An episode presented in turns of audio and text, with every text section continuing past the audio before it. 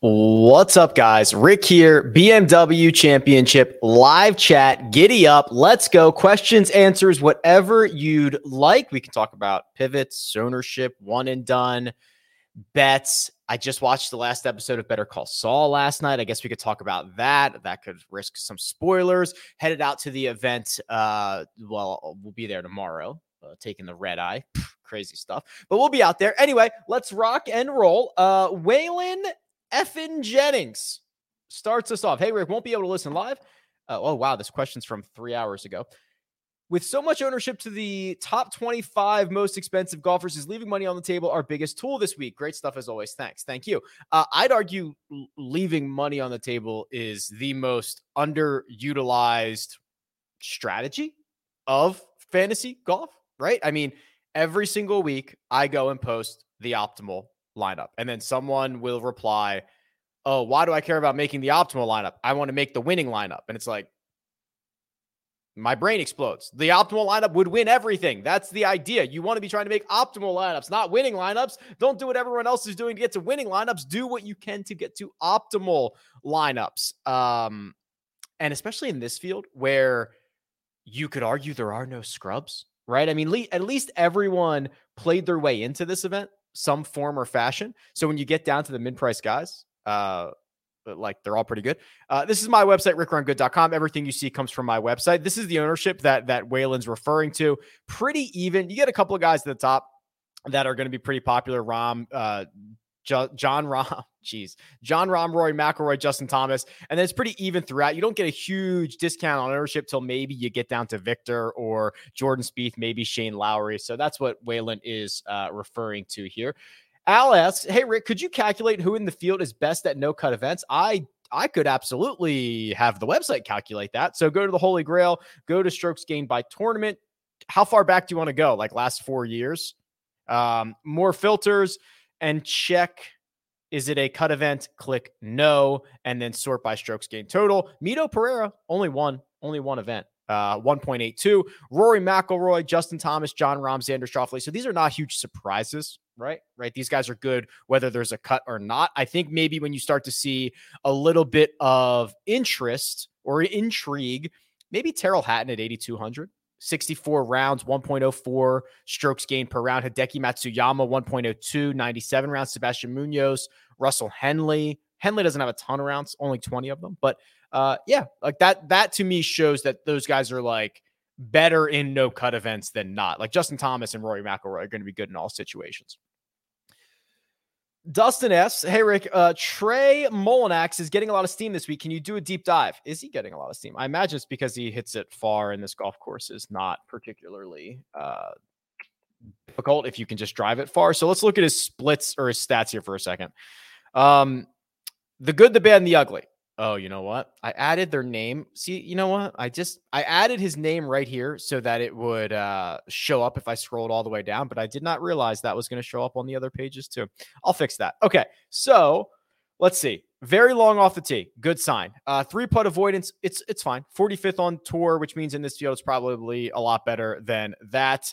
Um, approach plays kind of all over the place. I don't love that. Bentgrass is his best putting surface, and he's obviously coming off of uh, not only one good finish, but he won a couple of weeks ago, and he's been relatively good throughout. Yeah, that's fine. Yeah, I, I think um, you know we could have gone to a lot of places where Trey Mullinax would not have been all that exciting for this week, but I get it here. He drives it far. He's been putting it okay. He's been playing great, and he's not going to three putt his way to death. Hopefully, that's kind of the idea. So I get it.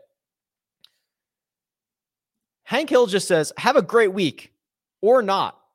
The choice is yours. That's actually accurate, Hank. Thank you. Also, he says, can you tease an update you're planning on adding to the site next season? Boy, um, sure. I've got a lot of plans. So I think three pronged approach.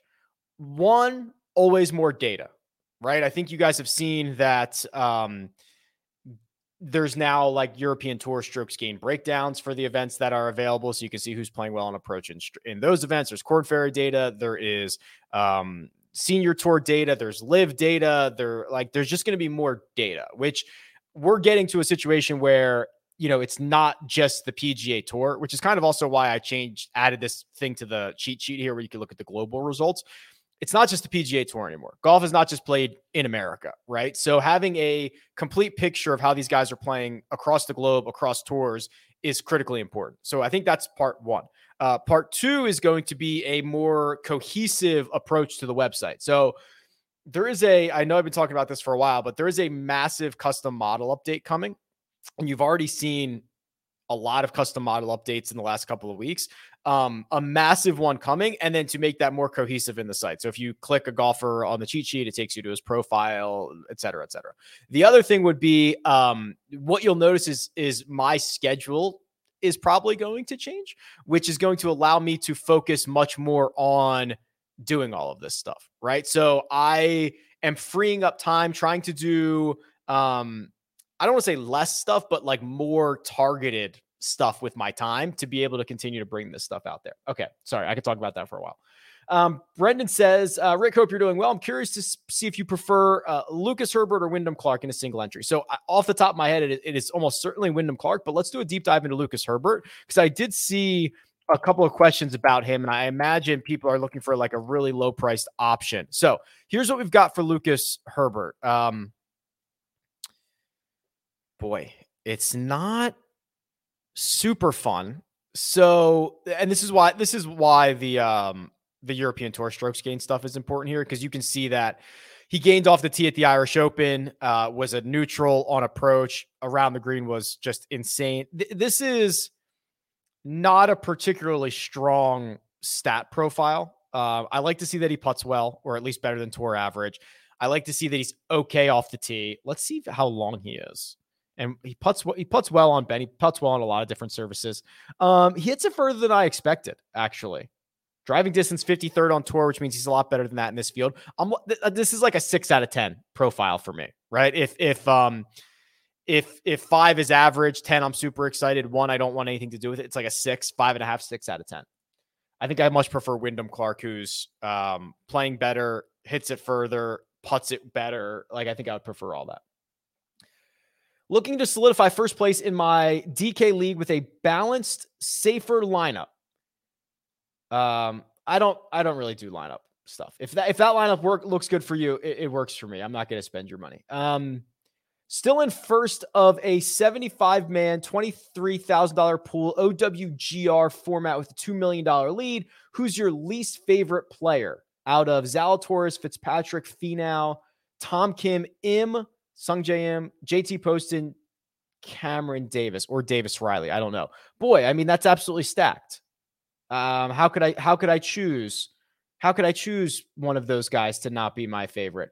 I like JT Poston, but I, I think out of those guys, it's him. But I really like all of those guys. Do you think the ownership projections on Willie Z or and Sungjae seem low? Let's check.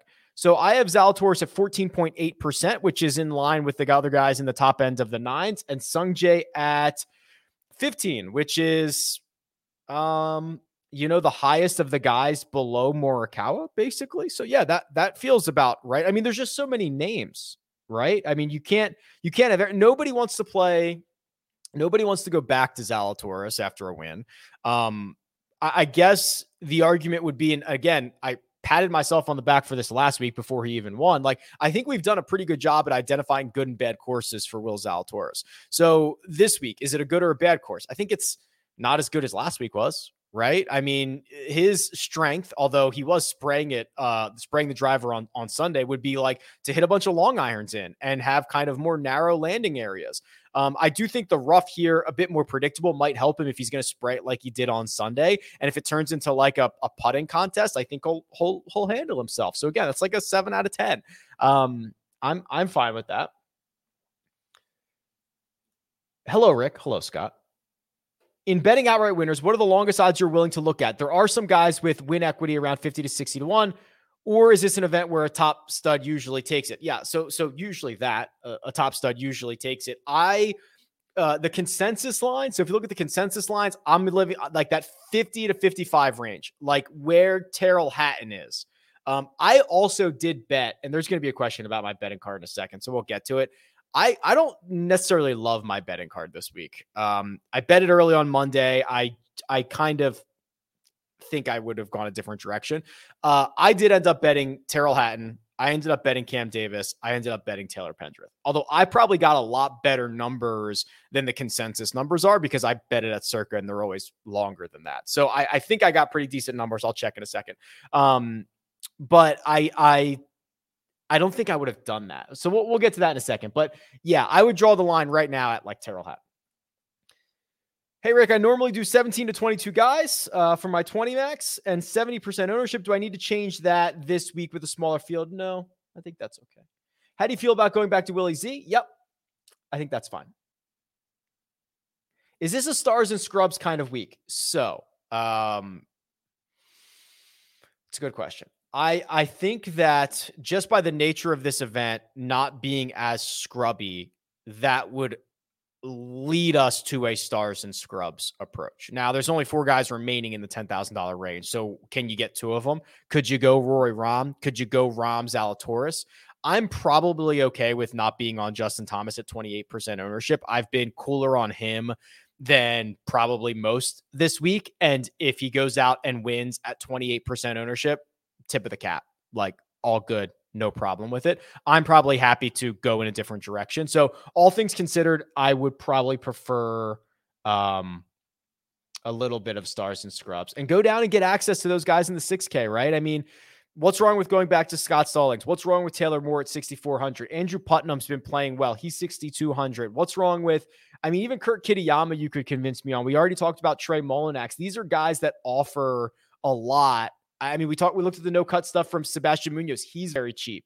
I think you could build a pretty good stars and scrubs approach. Um, Zach, here's that question I was alluding to as to what my betting card is.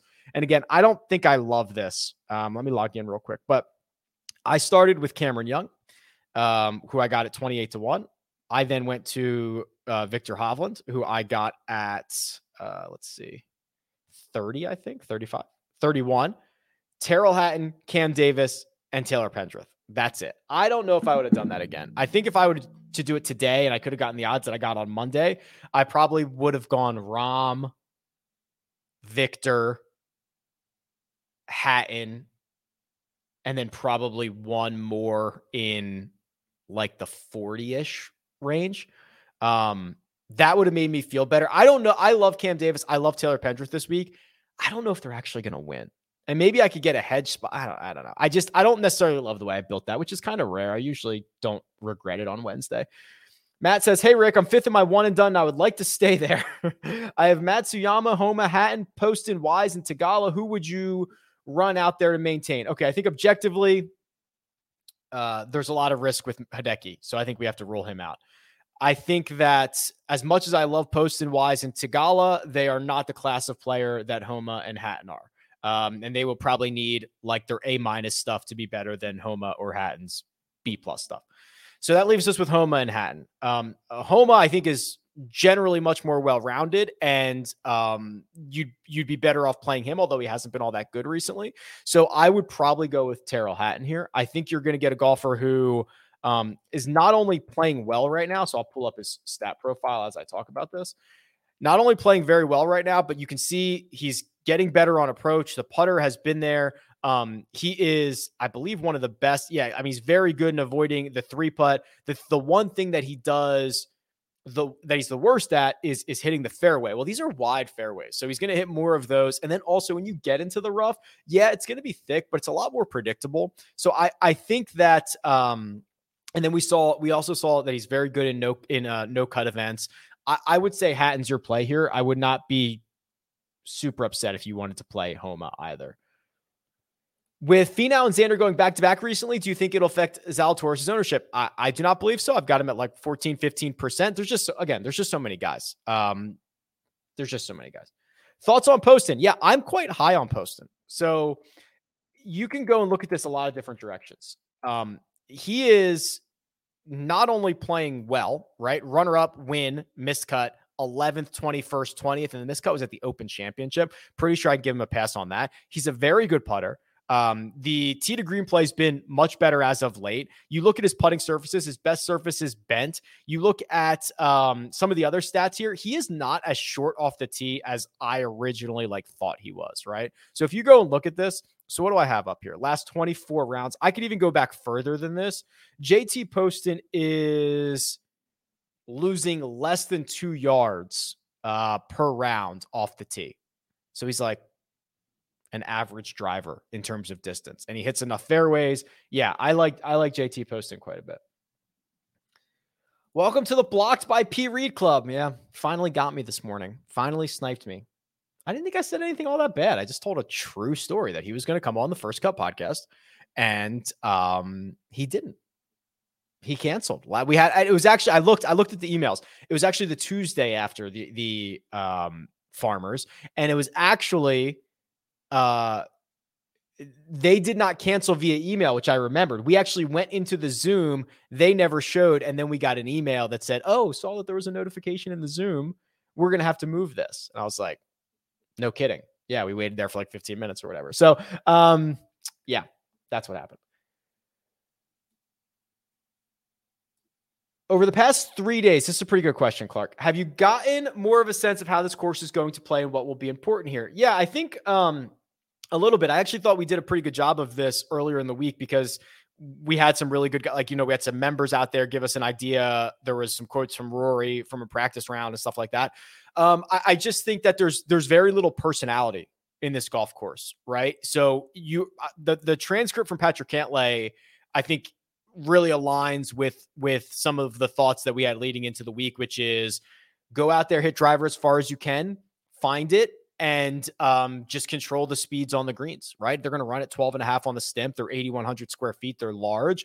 They are going to be fast. They're undulating. So um, bomb and gouge and have good speed control with the putter. That that seems to be the recipe for success around Wilmington Country Club. And it's probably going to be pretty low scoring.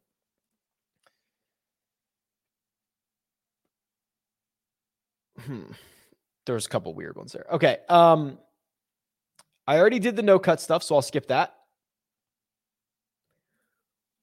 Hi, Rick. Uh, great job per usual. Who would you? Who would be your top two under 6,900 for this week? Okay. Top two. I'll narrow it down here. Um, and let's just sort by a couple of items here. Let's just get these guys out of the way under 69 or can I use 69? I guess it's probably not going to matter. I think that uh, so the short list is likely Grillo, Wyndham Clark, and Taylor Moore. That's probably the short list. I would probably say uh, Grillo and Taylor Moore are my two favorite. Uh, honorable mentions to Munoz, honorable mention to Kurt Kitayama, honorable mention to that's probably it. Scott Stallings. Scott Stallings, well, he's not going to be as unpopular as I was hoping. Okay. Thanks for hosting the one and done, run and done. Yeah, you know what? I got to decide. Let me know. Don't put it in the chat. Don't clog up the chat, but like tweet me. If I created a run and done, if I created two run and duns, one that started at the Fortinet, the first event of the season, and then one that started in January, where most of them start, would you play one, the other, or both? I don't want to run one in, in this in the fall if like 12 people are going to be in it. But if we get a couple hundred, it's like worth the time to go set up the LeagueSafe and all that stuff. So don't put it in the chat, like tweet me. That'd be great. Thank you. Best last man in in terms of upside. Wow. Okay. So the Lucas Herbert upside doesn't always uh, seem to be there. We we kind of alluded to that and we we showed that a little bit earlier. Um, without him going out and gaining like seven strokes around the green or something outrageous like that. So let's dive into the Cameron Tringale upside. Mm, it's not as narrow of a path. I don't think it's super likely, right? What he needs to do is he needs to gain multiple strokes with the putter, which is what he did the Scottish Open in route to T6. It's what he did at the U.S. Open in route to a 14th place finish. Uh, it's what he did at RBC Heritage in route to a T12. The rest of his game is fairly consistent. Look at the ball striking numbers. I mean, that, that's actually very, very consistent, right? Everything is within, you know, a shot or two of zero almost every single week. Um, but the putter is the is the big thing. So I would say it's not super likely, considering that he's lost 12 strokes putting in his last three starts, that he goes out and gains three or four this week. But I think that is a much more reasonable path to him having upside, which I believe is what that what that question is. So good luck with that. Hey Rick, if you can manifest a Niemann win for me this week, you can take all my subscription money. Um I wish I could. I mean, he played well last week. I thought the you know the rain the rain that they got early in the week really kind of put a damper on uh, what I thought was going to be a really good week. Although his ball striking numbers were phenomenal. I bet you. Let's look at what he was on the weekend. Did he have a good weekend? Because that's when that's when things started to dry out. That's when things started to get firm and fast, which is what we wanted all week long. Let's see. He was, yeah, pretty good. Fourth best scorer on the weekend. He gained almost five shots to the field. That's what we wanted all week long, right? That's what we wanted. Give him 5.8 for the first two rounds, too. That would be 11 something, right? He would have mm, gotten into the playoff, maybe. That's what we wanted all week. I don't know if we're gonna get that. There's there's some rain. Uh, uh I, I just love the firm fest idea for for Joaquin. Charlie's working on a playoffs strokes gain narrative. Playoffs. Can you deep dive Billy Horschel? Who am I to tell Charlie no about his strokes game playoff narrative? It's fine, right? I think that he is not doing anything that I'd be concerned about, but he's not doing anything that I'd be super excited about. The five strokes that he gained on approach at the Memorial, he has not sniffed that since. His best week was the Open Championship where he gained one and a quarter. Um, he's driving it okay. I'm happy with that. He's putting it fine. I mean, this is this is a um, it's like a B minus stat profile. You're kind of just hoping for him to catch. You're you're hoping to catch the ceiling approach week or the ceiling putting week, which is possible. Is it likely? Maybe not. This is it's it's good, not great. Thoughts on Fitzpatrick? Yeah, I'll, I'll, spare you guys the rant. I did like a rant on Fitzpatrick in the DFS preview. I love him. I think he's underappreciated. I think you mentioned it here. The well-rounded nature of his game is phenomenal. Um, I, I meant to look this up, like how many times he's gained in all four strokes gain categories this year. I bet you it's the most of anybody. It, it's it's just it's just shocking. Can a tour player play DFS? Can he draft himself? I'm gonna go with um I don't think so. Um, even if it is legal in the state that they reside in or are playing in, I don't think so. Um, there are bylaws for the tour that probably include gambling on yourself, and they probably lump fantasy into that, even though they are an official partner. Um, the other thing, because I because like like the C like C, like if you work for CBS, like they don't want you to bet on this stuff, right? Independent contractor. Um, so they, you know, there, there's, there's, if you work for a network, they don't want you doing that. I'm imagining that is going to be also in regards to the, although the players are independent. I don't know that. I'm going to say you can't. I'll find out for you though. What do you think about fading Young for Niemann? Yeah. So I, I just, I think there are better places to find fades like Justin Thomas. You know, we, we talked about what Joaquin Niemann does well in the way this golf course should probably set up for him. If you talk about what Cam Young does well and the way this golf course should set up for him, it's it's jarring, right? Like Cam Young at Wilmington Country Club is almost outside of the fact that he hasn't putted well on bent, which is crazy because he's such a great putter. There's no knock.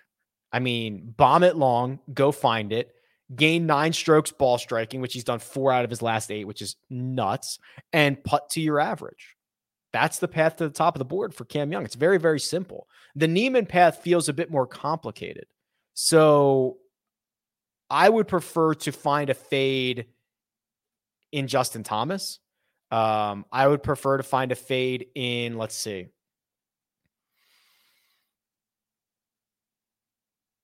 Justin Thomas would be the big one, right? Um like I, I wouldn't mind finding a fade like if you're if you were instead of going instead of going um JT Morikawa if you went Zalatoris Fitzpatrick like I'd be thrilled. I'd be thrilled with that. Uh answer a couple of these already so I'm to skip them In the ShotLink data feed, do you receive the fairway hit for each round? If so, could you add that to the showdown cheat sheet? Uh, yes, that is in there. Could I add that to the showdown cheat sheet? Probably, maybe. Yeah, uh, I'll look into it. Oh, this is a super chat from Hybrid. I appreciate that. Hey, Rick, any life at all uh, for dead price Matt Kuchar looking to build a $45,000 lineup? I appreciate the effort into getting into a $45,000 lineup. Let's look at Kuchar together here. Oh, boy. Mm, boy. Um, I mean, what's our hope? Our hope is that uh, he Sepp Straka's this thing out of nowhere. That's the hope. He's not a good driver of the golf ball, and he's, I'm sure, probably outside the top 130 in distance. Let's find out. He is outside the top 180 in distance. I, I mean, based on this, he's going to have to gain 11 shots in the short game, which is probably pretty unlikely. He's not particularly bad on bent. He's not particularly great either. I, I I, you got to find another way to get to 45k. I think. Who do you like for first round leader? Um. Okay. Well, let's just do it this way. Let's just go to the Holy Grail. Let's go to strokes gained by round. Let's go to round one, and let's just find some studs here. Okay. So strokes gained by round. Now remember, all the guys at the top are going to be always be great. Uh, so like, well, let's see Patrick Cantlay. Mm, Patrick Cantlay's too consistent. We need guys who can go off and gain five or six, like Rory, who went 6.6, 7.9, 5.7, 5.5 before he lost at the FedEx St. Jude. Rory would be a pretty good one. Let's see. Russell Henley, can he pop? Nope, too consistent. How about KH Lee? That's not bad. Look at KH Lee's last. KH Lee has gained strokes in round one. One, two, three, four, five, six, seven, eight, nine round ones in a row with a plus four and a half, a plus 5.7, a plus 6.2. I bet you can get a really good number on a KH Lee first round leader. Actually, that makes me want to look at um, let me look at something really quick here. That's that's pretty unheard of to be able to do that. Is KH Lee available on PrizePicks? That's what I want to know. He's not. Oh, what are they doing to me? Let me get all the KH Lee. Okay, this is interesting though. They do have Bezuidenhout here. They have Bezuidenhout under 69 and a half, which he was also in here, right? Where's Bezuidenhout? He was here. 68 round ones, gaining 1.2 per round. So if we say that this golf course is going to play one shot under par on average. That's 70. He has to gain a half a shot. Yeah, okay. How about Bezuidenhout under? And how about I mean, Fitz. Well, that we actually moved that Fitzpatrick line by a full stroke, and a Rory's been stuck at 68. That's 300. That feels like a lot, though. Let's get one more. Hold on, we're gonna find one more here. We moved the post in line too. I think. Uh, let's do what's let's see what Sahith does. Whoops, sorry. Now, now I'm I'm I'm stuck in this now. We're we're in this now, so bear with me for a second. He gains 0.7 strokes to the field, and he's gained in four of his last six and seven of his last nine ish. Yeah, okay. So let's go under for Sahith and Bezuidenhout. 69 and a half, 69. I'm in on that. Uh, use the code Rick by the way, if you want to get if you want to go secure that, that line, those lines will move. We've been moving them all week. Um, there's a link in the description as well. Good afternoon, Rick. Watch some of your other videos throughout the week, but what metric stats are you leaning on when making your selections? Any new information about the court? course? No. Um, I, I think uh, distance. I think that um, strokes gained approach would be one and two, and then putting putting on bent, putting in general, I think is going to be important. Three putt avoidance, I think is going to be pretty important. Uh, those would be like the the handful of things that I'd go for. Good afternoon, Rick. With everyone obviously earning this start, I find myself able to justify almost every. Well, yeah, okay, sorry, we answered that, Daniel. But the good news is you already got that answer. Answer that, answer that, answer that. That's funny. Uh, Jim says, How do you come up with your ownership projections? Do you ever compare to actuals to see if it's close? Jim. Uh, if so, what do you use for actual ownership? What uh okay. Real quick rant on ownership. Uh, because this is actually very important. So over the last like five years, I've been using a style of uh projecting ownership that looks at a lot of key indicators. What how do users treat golfers in X, Y, and Z situation, coming off a cut, coming off a win, uh, playing well, going to a course that they like, all that stuff, right? Like there's like 12 or 15 different things and kind of honing that in. Uh, I'm, I'm joking around, Jim, but like obviously I compare that to the actual, right? Like, well, that would be completely useless if I didn't. Um, so there's like an R squared number that you can keep. Nobody will tell you what their R squared number is, which is kind of BS, right? The lack of transparency in the industry. Um, but yes, of course, it's being compared. The ownership is projected on whatever like the big contest is on DraftKings every every week, right? Like the 150 max. The other thing is, um, starting next season. I'm happy to announce, and I announced this on Twitter a couple weeks ago. Like, I'm not going to do the ownership projections anymore. I, I got Mike Cavalunas, who's like probably the best guy in the industry for this. He used to do it, or he's still doing it at Fanshare uh, through the Tour Championship. He's going to come over. He's going to do the ownership projections, up, update them multiple times a day or whatever it takes. Right? It's just it's it's almost like a full time job to do ownership projections. So he's he's going to be managing them moving forward, and then hopefully progressing into showdown ownership. So he's he's going to be in charge of that. Very happy to have him coming on board for the Fortinet. One and done question. Jon Rahm, Cam Young, JT, all available for two slots. BMW and East Lake. I'm thinking Rom, then JT. Does it matter if like the starting strokes matter? Because you might want to see what position Cam Young is in at the end of the week, but that sounds about right.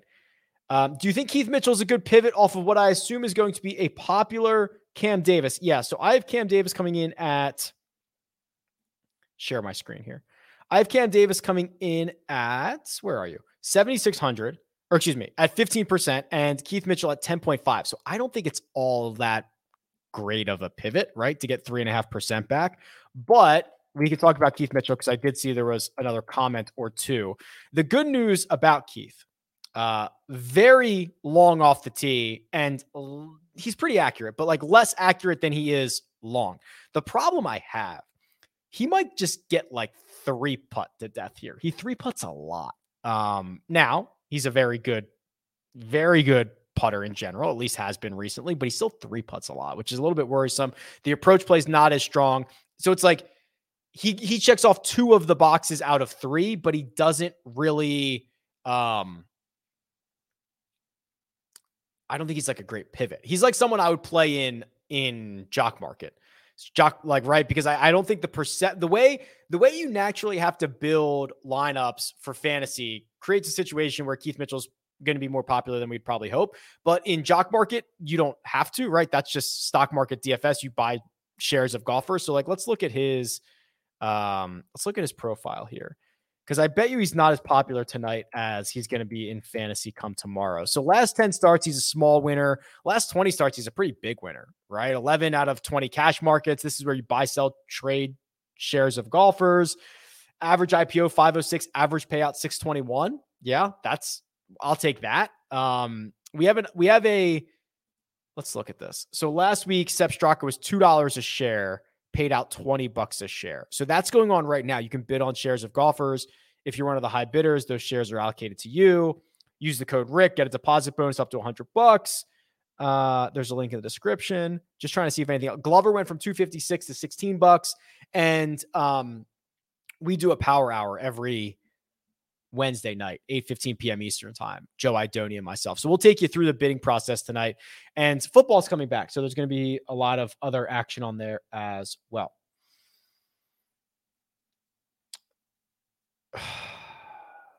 Mike asks Rick, official statement on the closing weeks of your one and done demise. No comment. I'm I'm sick about it, Mike. I was in first in my own one and done, which I would have just loved to have won. And I was in first with like eight weeks to go. I caught a heater and it was amazing. And I I think I missed like four or five of the next. I think I missed five cuts in a row after that.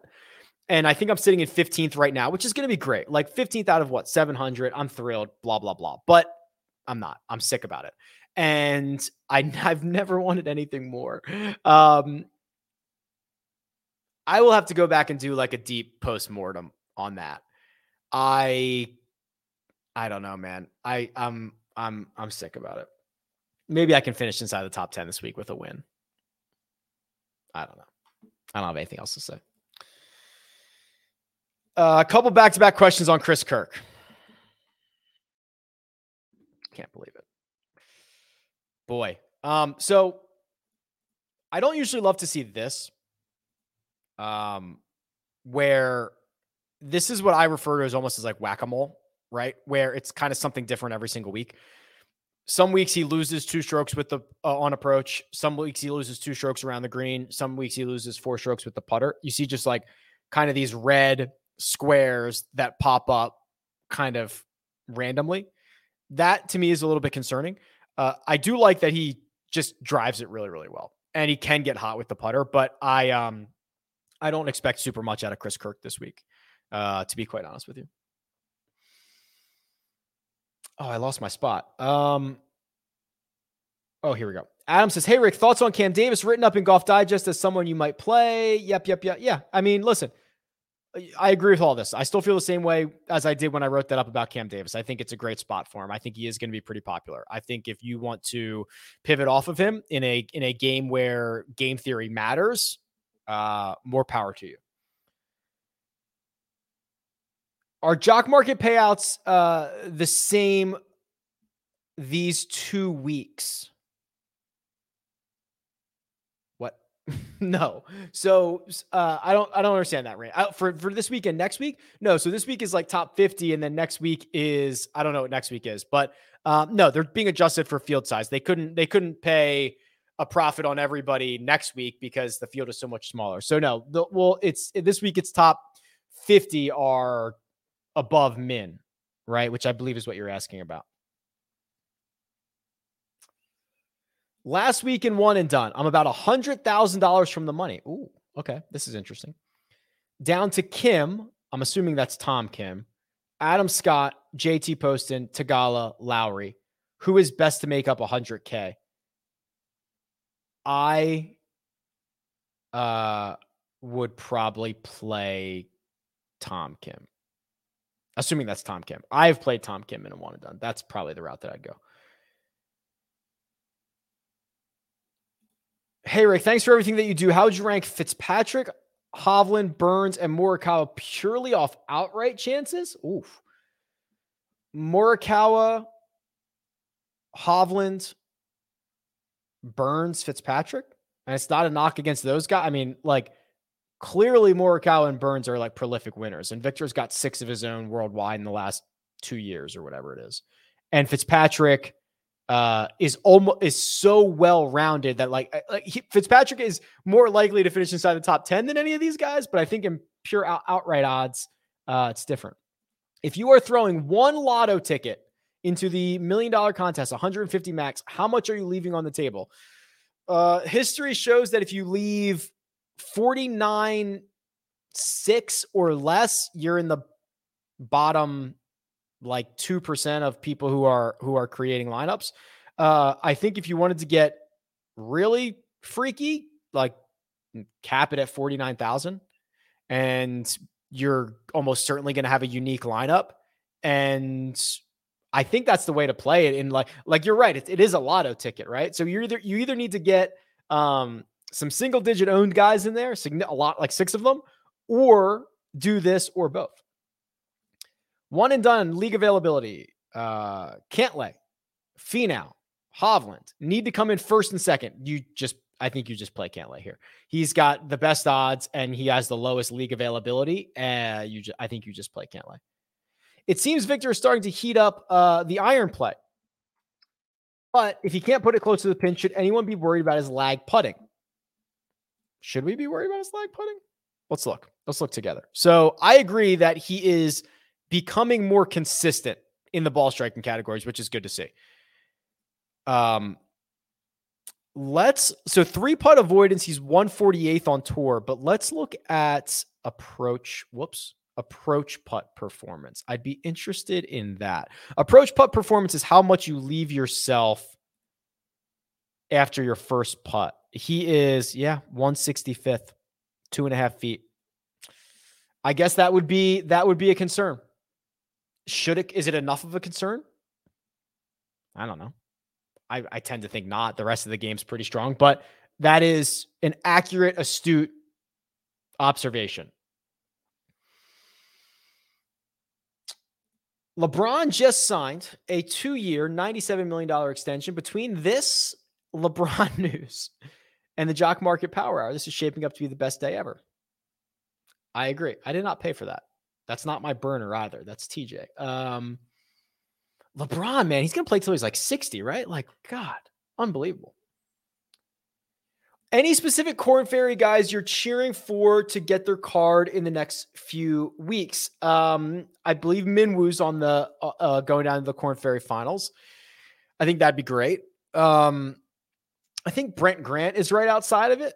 Uh, I'd have to check to see if KK Limbhasut is in the finals, but those would be some guys that are uh, I'm most excited about. Hey, Rick, any news to share about the players only meeting? No, they are tight lipped and they are, uh, uh, there's, they're, they're invoking the code, the code, right? The code.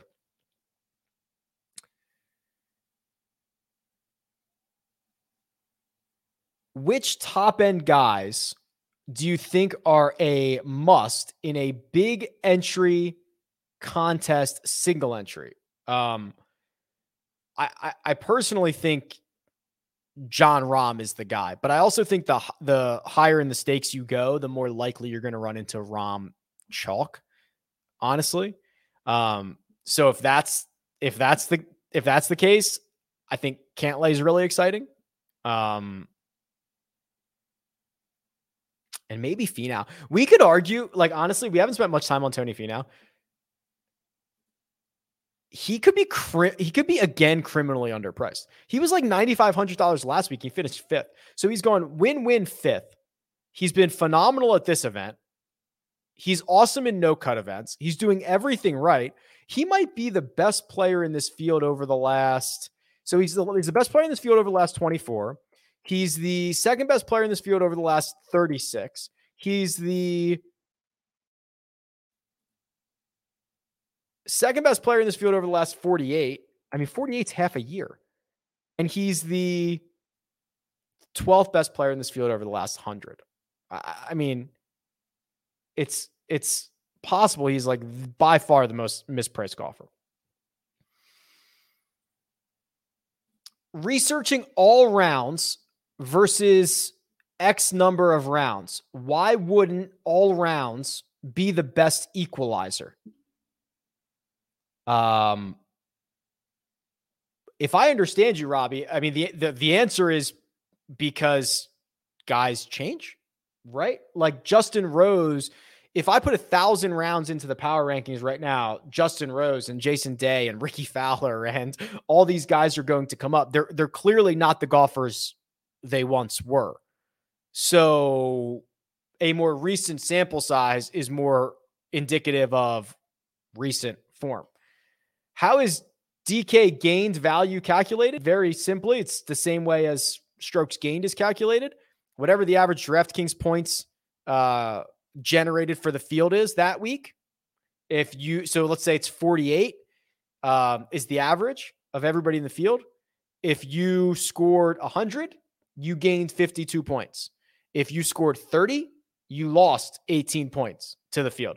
That normalizes for uh, because like if you just do fantasy points in general, well, the average fantasy points at the U.S. Open is very, very low because the courses are so hard and uh, you know making birdies is difficult. But if you go to their Bermuda Championship and score th- and, and, go 30 under, like the fantasy points are insane. So it basically does not. It's just a way to normalize for guys that are playing Birdie Fest versus guys that are playing a lot harder events.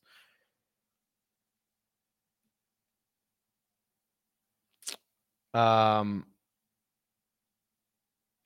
some of these questions are hard to answer. You know, it, it can't just be like, do you like this person or that person? I've no, I, there's so many other variables of your risk tolerance, what, what you're playing for, what you want them to do.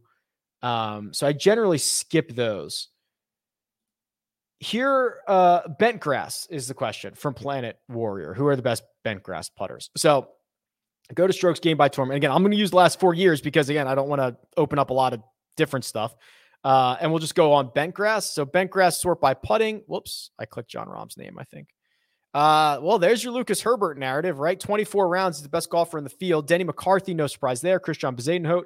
So that's Bezuidenhout popping up in no cut events, popping up on bent grass, popping up in like round one. Are, are we like, do, have we found our first round leader? Is it is it Bezuidenhout? Is that the key? Uh, Noren, Pendrith, John Rahm, Andrew Putnam, Wyndham Clark, all very good on on bent grass.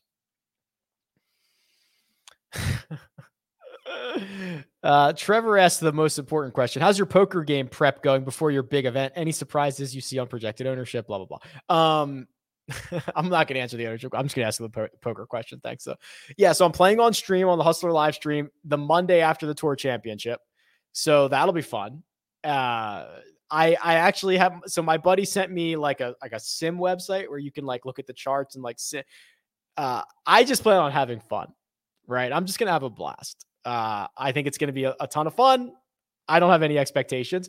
Uh, if you want to get, um, we'll put the link in the description. Maybe Armina already has it in there, but I, I'll sell up to half my action. I don't care if I sell any of it or not, but I think I thought it would be fun for people if they want to put a couple bucks in, follow along on the live stream, have a small skin in the game. Like there's a, we'll put the link in the description. It's just on Stake Kings. So you just do it that way. Um, okay, yeah, Armina says it's already in there. So if you want, if you want to have like a small skin in the game, I, I don't care if I sell it either way, but I, I think it'd be fun.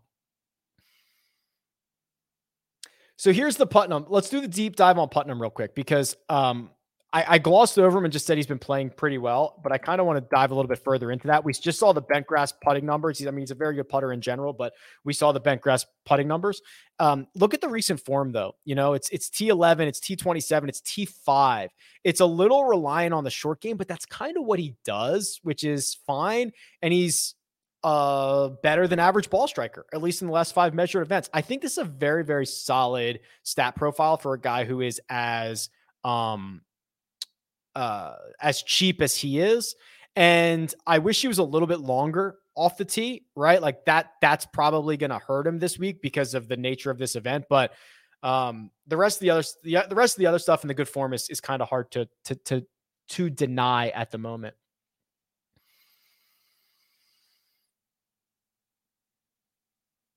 How do you decide which lineup for which contest? Million dollar question, right? Um, in theory, the higher dollar prizes, lower buy-ins, you should probably be more risky on, right? You're you should build build lineups that have lower total total ownership, uh, larger, higher upside. Um, you know, you could be a little bit safer in some of the single entry stuff. If you're playing just like a bunch of like 20 maxes or whatever, I, I've done it rand. I've just done it randomly, right? Which I don't know if that's the best idea or not. I'm open to discussion on that. Maybe a hard one. What was the last Bombers course that most of the pros haven't played on before a tournament? Boy. Um was I mean Caves Valley? How long was Caves Valley? And that was the first time we saw it in the rotation last year, right? I'd have to go back and look. That's a I need more time to answer that question. Rick, I thought you said you had bet Young as well. Yeah, I did.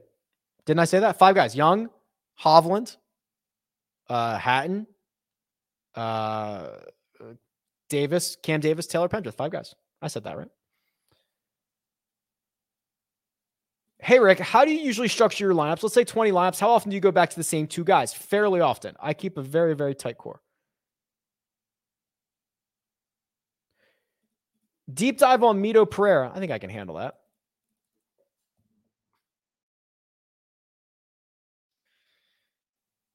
Um,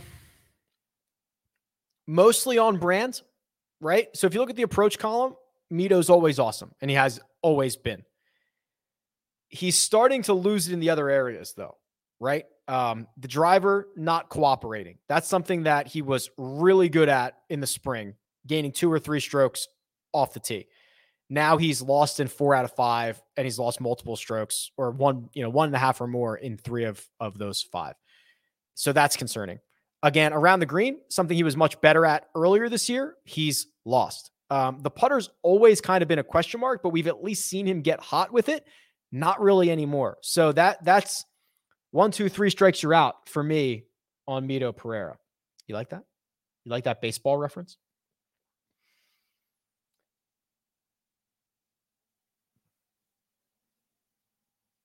Is it possible to put pricing by the golfer profile on the site each week? Nick, anything is possible, in the words of Kevin Garnett uh, I will look into that. Just like send me an email or something. It's it's hard. If, if I have it in my email, I will address it. Um, which is like that goes for everything. Like if you DM me on Twitter, like there's a chance I never see it or ever respond to it. So uh, for stuff like that, email me.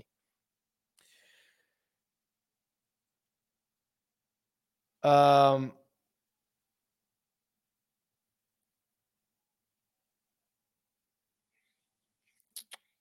when is the last ownership update put into the website? I noticed the ownership moved about 30 minutes ago. Yeah, it was probably a little bit before that, but yes. Um, so so right now, the way that I do it is that uh, if there is enough change to warrant an update, I will update it again, like Wednesday evening. That's probably not that common. I'm interested to see how Mike does it. So the when I think Mike does a lot more updates like on Wednesdays, like a lot, like maybe multiple times a day. I don't want to like throw him under the bus here if he doesn't, but um, I think he does. He does it a lot more.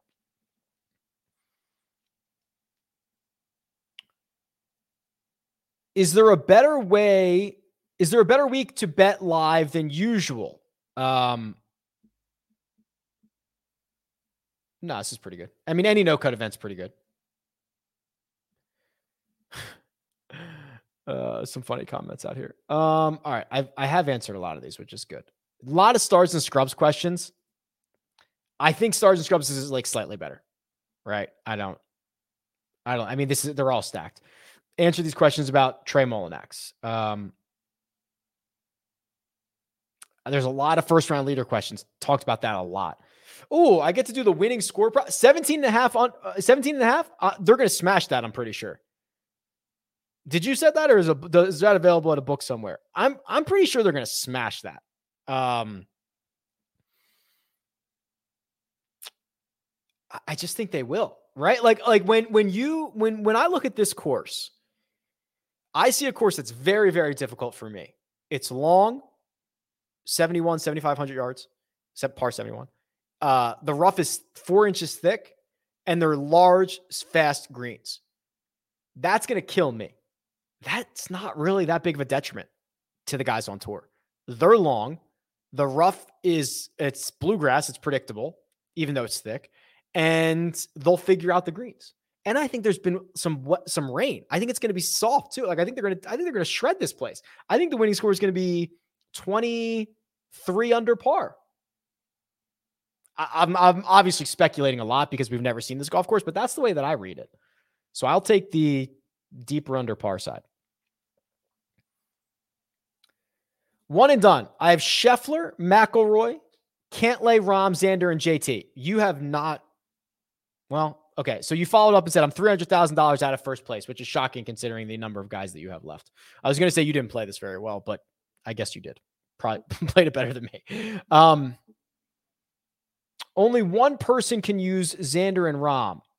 I you have two weeks left. I mean, you should probably just play Rahm this weekend, and Xander next week. I guess you could play Rory next. I mean, this is this is this isn't even a question. This is unfortunately Pinto. Like, I don't even have any advice for you. You have like the best six golfers in the world for two events. I I think you could use them in any combination. I would probably play Rahm and Xander, or Rahm and Rory, or Cantlay and Rory. I mean, this is this is a this is disgustingly rich what you have left.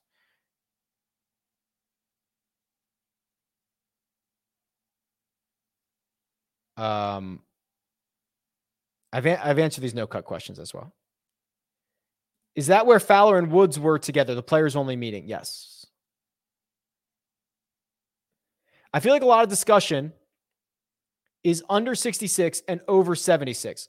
So who do I prefer in between? Okay. So yeah, you mentioned Poston in there. So you're talking about like uh this range. I would say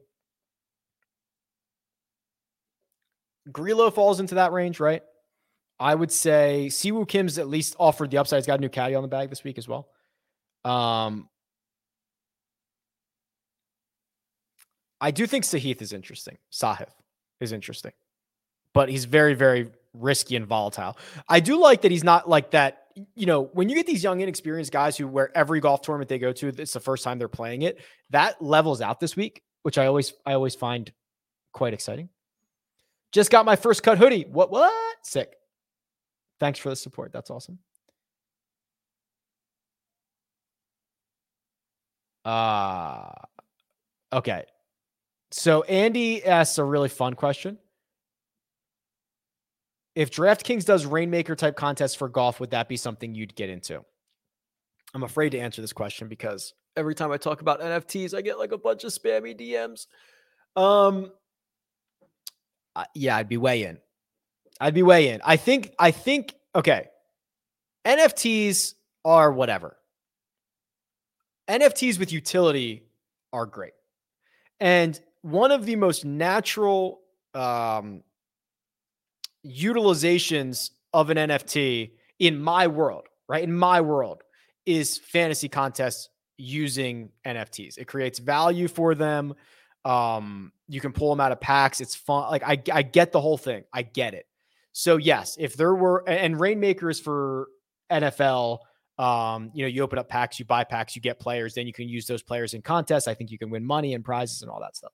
I don't know the full structure of like what the payouts and all that are, but f- for sure, if if there was a uh, ecosystem in place for golf I'd be very much into that. It, that that covers almost like investing. It covers NFTs and tech. It covers golf. It covers like that's all my things. That's all my things I like. Right. So yeah, I'd I'd be in on that. Um, in Holy Grail, does bounce back measure by round or tournament? Uh, it's just by a number of attempts, right? bounce back, like how often you make a birdie after making a bogey.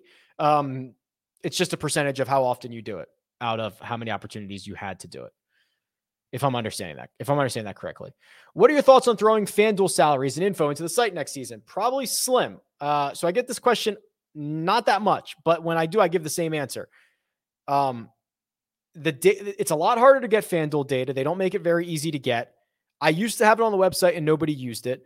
And for the most part, like the data is still the data, right? Um, how many strokes gained they have earned and all that stuff is all the same. There are only a handful of things that are like fantasy point related or salary related that I don't necessarily think are uh like super important to have for both sites. That's just my opinion. If if if it ever becomes easier to obtain and all that stuff, I'd be happy to add it.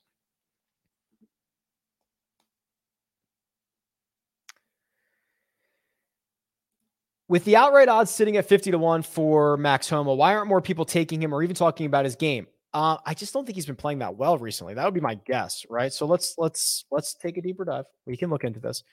Yeah, I mean, this is this. If you're a Max Homa backer, this is a little bit concerning, isn't it? The guy who was literally one of the best ball strikers on tour at, at points this year has lost strokes on approach in four straight. Um, that's really really concerning right? And he's not driving it. Well, he's driving it. Okay, I'll give. Uh, he's driving it fine. He's driving it as well as he has been, but that's like a red flag, isn't it? So I, am assuming I, I love Max and maybe he snaps out of it, but I'm assuming that's the answer to your question of why um why he is not more popular. Does Poston have the length for this tournament? He does not not have the length. He's like tour average in terms of in terms of driving distance. At least he in the last 36 rounds. So I don't think he's I don't think it's detrimentally short, but he's not as short as like I thought he would. The only reason I'm here is to get Mina's pick and to see if Oliver is adjusting well to his surgery. Yeah, thanks, TJ. So uh she's such a she's such a little little trickster. She says her pick is JT. So that could be Thomas. It could be Poston. It could be. Are there any other JTs in this field? Uh, no. She said, "Don't forget." She said, "My pick is JT LOL to the bank. Don't forget LOL to the bank. Check in my account." That's an exact. Fr- I don't. I don't under. That's exactly what she said. $6,400 or less. Is the, is your play a chalk Mullinax or you prefer someone else? And who is that? All right, let's look together.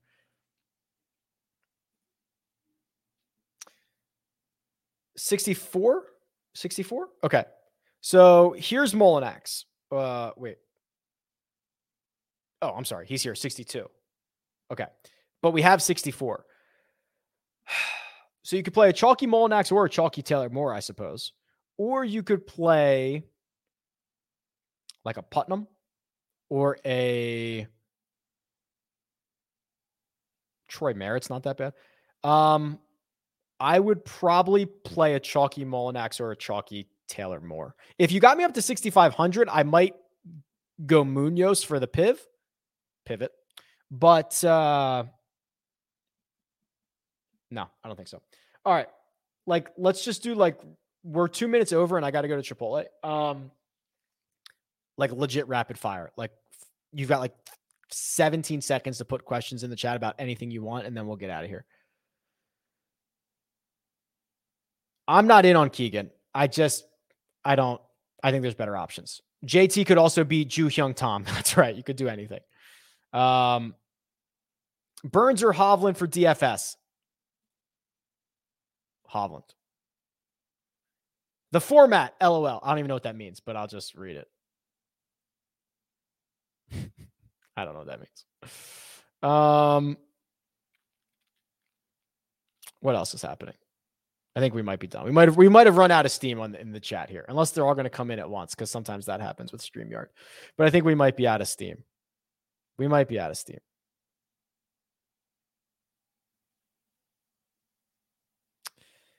Yeah, if I skipped your question, it might not have been that good. I don't even remember it. Or it might have been like easily Googleable. Cam Young or Jon Rahm for one and done. You've got to play Jon Rahm, don't you? Why Chipotle? Because it's very consistent. All right. Now I feel bad, Brett. How good was it?